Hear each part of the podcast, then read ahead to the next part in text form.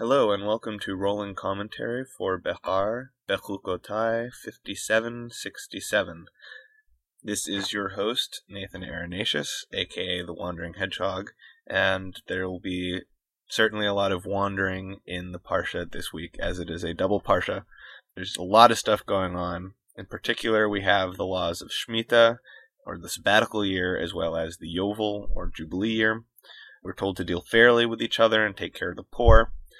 Blessings and curses are given as an incentive or warning to obey the commandments, and the Parsha concludes with rules concerning payment for vows.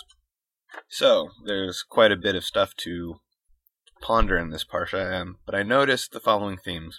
The idea of charity, the idea of memory and forgetting, forgiveness and restoration. So, I just named a few strings, and let's see if I can tie them all together some sort of way. I'm going to open the investigation with two quotes from the Haftorah this week, which I think raise some of the issues that I will then go into. So the Haftorah is from Jeremiah, the prophet who predicted and lived through the beginning of the Babylonian exile. And at one point in the Haftorah for this week, he cries out, "Heal me, O Lord, and let me be healed. Save me and let me be saved." And the second quote I want to look at is from the Parsha when it's just Behar, but I'm going to look at it anyway. "You show kindness to the 1000th generation, but visit the guilt of the fathers upon the children after them." So we have already here this idea of healing. We have Jeremiah asking for healing and salvation, and we also have this idea of memory. On the one hand, God remembers kindness up to 1,000 generations, and at the same time, he also visits guilt of a father upon their children. Now, some of the commentators say that the second part, which is kind of troubling, why should one be punished for the sins that they didn't even commit, but their fathers committed? And some commentators say that this line is the guilt of the fathers upon the children refers to the fact that the children themselves are committing the same sins that their fathers did, and therefore the guilt has passed on. Whether you find that acceptable or not, I leave up to you. So now we'll go to the Parsha itself, which alludes to or predicts this dire situation that Jeremiah finds himself and the entire kingdom of Judah in. Near the end of the week's Parsha, and the end of Leviticus as a result, God gives the Israelites a choice. If they follow the commandments given to them, then, quote, "I will walk among you and be your God, and you will be my people. But if you do not listen to me and do not perform all these commandments, and if you despise my statutes and reject my ordinances, not performing any of my commandments, thereby breaking my covenant, then I too will do the same to you." And a little bit further on it says, as far as these punishments, "Then the land will be appeased regarding its sabbaticals. During all the days that it remained desolate while you were in the land of your enemies, the land will rest and thus appease its sabbaticals. It will rest during all the days that it remains desolate, whatever it is not rested on your sabbaticals when you lived upon it." So Rashi looks at this line and sees that this predicts the 70 years of the Babylonian exile, looking at it, and those 70 years correspond directly to the number of sabbaticals and jubilee years that were not observed during the preceding 436 years. Let's go back to the beginning of the Parsha and actually look at what the sabbatical or Shemitah year is. It opens up near the beginning of the Parsha. "Speak to the children of Israel, and you shall say to them, when you come to the land that I am giving you, the land shall rest a Sabbath to the Lord.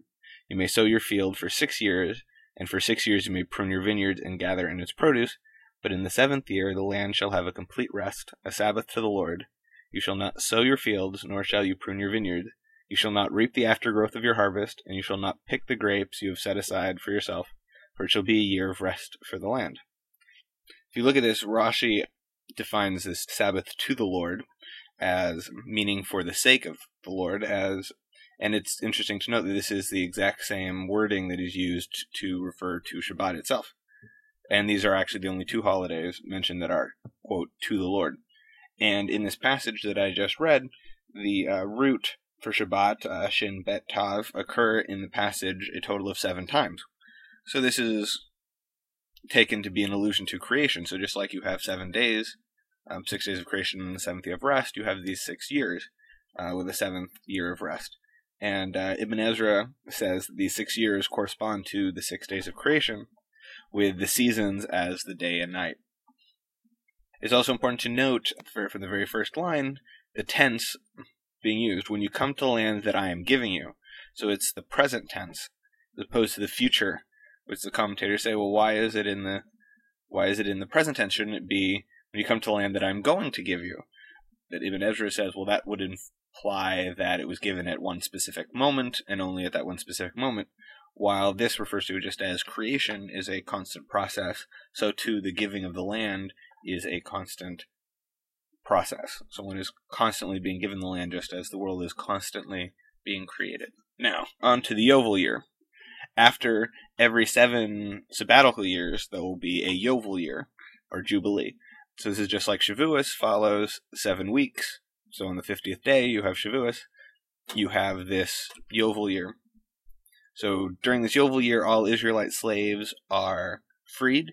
Property is returned back to the original owner, and a declaration of freedom, a Deror, is declared throughout the land. So why is it called Yovel?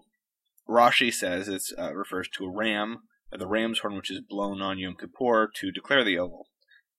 Ibn Ezra and Nachmanides both disagree with that and say that it's about the idea of release. Nachmanides says that, arguing against Rashi, that it could be any horn, not just a ram's horn, it says shofar, and focuses on this idea of restoration or return. And from the word deror, he changes that to dor, or generation, so it's talking about the idea of returning to an ancestral home, and God remembering this ancestral covenant. And actually, Nachmanides goes so far to say that the Yovel itself is alluded to in Genesis 1:1 to 2:1, so from in the beginning to and they were finished. So the entire act of creation is what the Yovel is referring back to, and it's this, the fences are taken down on the land, and the animals and the poor are allowed to take what grows there naturally. It's not tilled, just like on the sabbatical year. And so it's returning this land to its state immediately after creation. So we have this return. And it also should be noted on that regard that the Yovel year is proclaimed on Yom Kippur and not on Rosh Hashanah. So it's a restoration and a time of purity. So it's the beginning of the year after everybody has purified themselves. So we have this idea of memory. We have this remembering of the creation. We have memory of the original owners right after the settlement of the land. But implicit in this remembering is the forgetting of the previous 49 years, property of who owned it in the meantime. And looking at this, reading about the Yovel in the Parsha, I was like, is this even doable? I mean, this returning of the land, it seemed very, very complicated. And it wasn't even practiced during the Second Temple period. So I'll move on to the next line. After describing the Yovel, it's talking about you shall not wrong your fellow. Rashi says this means to not verbally assault someone or intentionally give bad advice. In particular, you could talk about the bad advice of selling property at a high price right before the Yovel, or selling it at a really low price right after the Yovel, so it depends on how many years one has before they have to return it to the original owner. And the Midrash Rabbah has some interesting things about this line dealing with the idea of tongue. So a rabbi asks one of his disciples to go out to the market and bring him an example of good meat, and the disciple goes and brings him back some tongue. I've never eaten tongue, but okay, that's an example of good meat. And the rabbi says, okay, now go to the market and get me an example of bad meat. And he goes and brings back tongue. And the lesson is that the tongue is an instrument that can be used for both good or for bad. In another passage, Rabbi holds a feast for his disciples, and he serves tongue. And of this tongue, there's some that is tender, and there's some that is very tough. So all of these students, they go and pick out the tender tongue to eat. And the rabbi says, as you have picked this tender meat, you should speak tenderly to each other with your tongues. So the next idea that gets presented is the idea of helping your destitute brother. Various midrash on these lines have two stories of charity, which I find interesting and slightly troubling. So first, from the Zohar, we have a story of Rabbi Yossi and Rabbi Hia, And in the story, they're walking along the road, as the rabbis tend to, and they see two travelers up ahead. These two travelers who are up ahead are approached by a man who says, "I have not eaten in 3 days. I'm starving. Could you please give me some food?" And one of them goes up and says, "Here, take my food." The other companion says, "We only have enough food, each of us, for one person. I'm not going to share my food with you. You know that, right?" And he's like, "Did I ask you for your food?" He's like, "No." Rabbi Yossi and Rabbi Hia say, "Well, surely we weren't meant to perform this mitzvah. This guy was." And they say, "Well, maybe he was destined to die. There was some decree, that heavenly decree, that said he had to die, and by performing this act, maybe it's been mitigated." Rabbi Hia says to Rabbi Yossi, "Well, we have plenty of food. Let's give him some." And Rabbi Yossi responds, "Quiet. Do you want to undo this mitzvah that this guy just performed?" So the other companion and the guy he gives the food to wander off, and this guy's eventually starts starving, and he passes out asleep underneath this tree near death. They see this asp coming up to presumably bite him, and the two rabbis are like, "Oh, here he is destined to die." But the snake actually doesn't bite him. It bites this other snake, which was on the tree where he passed out, and kills that snake, and then slithers off. And they say, "See, by giving that act of charity, he's averted his death sentence." Then they give him some food, and so presumably he survives. And that's the story. I don't know exactly what to make of it, but here is another story that I'll tell first. It's in the Midrash Rabbah. Rabbi Simeon Bar Yochai has this dream that his two nephews are going to owe the government 600 denarii, and he dreams this dream on the New Year. I think that's significant, as we talked about this idea of restoration and this repeating of a cycle on the New Year. So he tells his two nephews, after having this dream, he says, "I want you to be ministers of charity this year. I want you to organize giving out charity." And so they ask him, they're like, "Well, who's going to pay for this charity?" And he says, "You'll cover the loss right now, and at the end of the year, you'll keep a record, and anything you owe, I'll pay." So they're like, "Okay, sure enough," and they're giving out the charity, and they're keeping these records. Near the end of the year, somebody turns them into the government and said they're selling silk. And apparently this was illegal, or they needed a permit, so they get thrown in jail. And they say, the government tells them that you either have to make the emperor a purple silk robe, or you have to pay 600 denarii.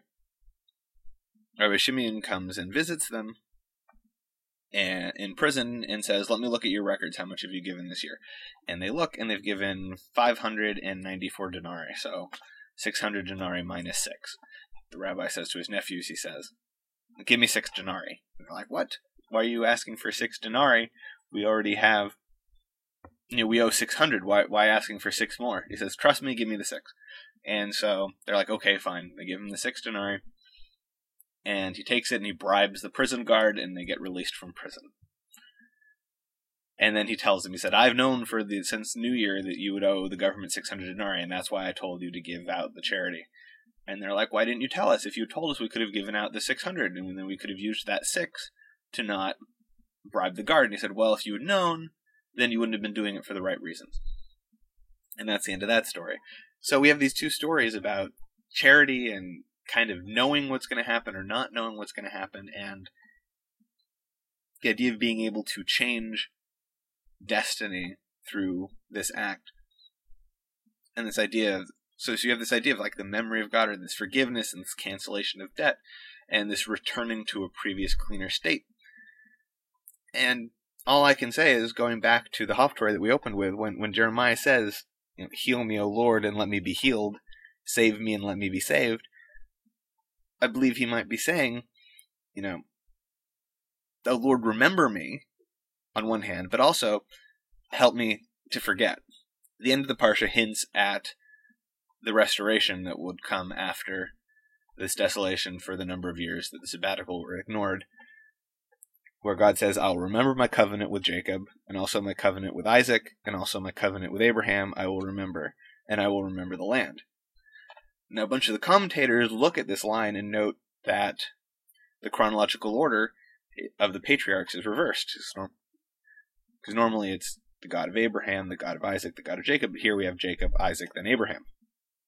The Midrash Rabbah uses this line as the opportunity to talk about a conflict between the House of Shammai and the House of Hillel over which came first, the creation of the heaven or the earth.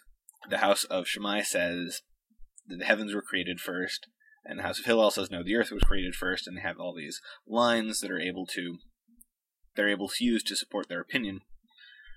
And what I think is significant about this commentary and then this reversing of the order of the patriarchs is this idea of chronology being reversed, hinting that in order to return to somewhere in the past, there is this necessary dialectic of both remembering and forgetting.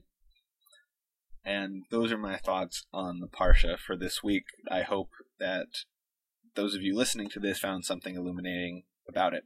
Rolling Commentary is a Wandering Hedgehog production. You can look at my blog and subscribe to this podcast at thewanderinghedgehog.blogspot.com, or you could send me an email at thewanderinghedgehog@gmail.com. If you have any questions or comments, please either email me or send them or comment on my blog. I will talk to you next week. Goodbye.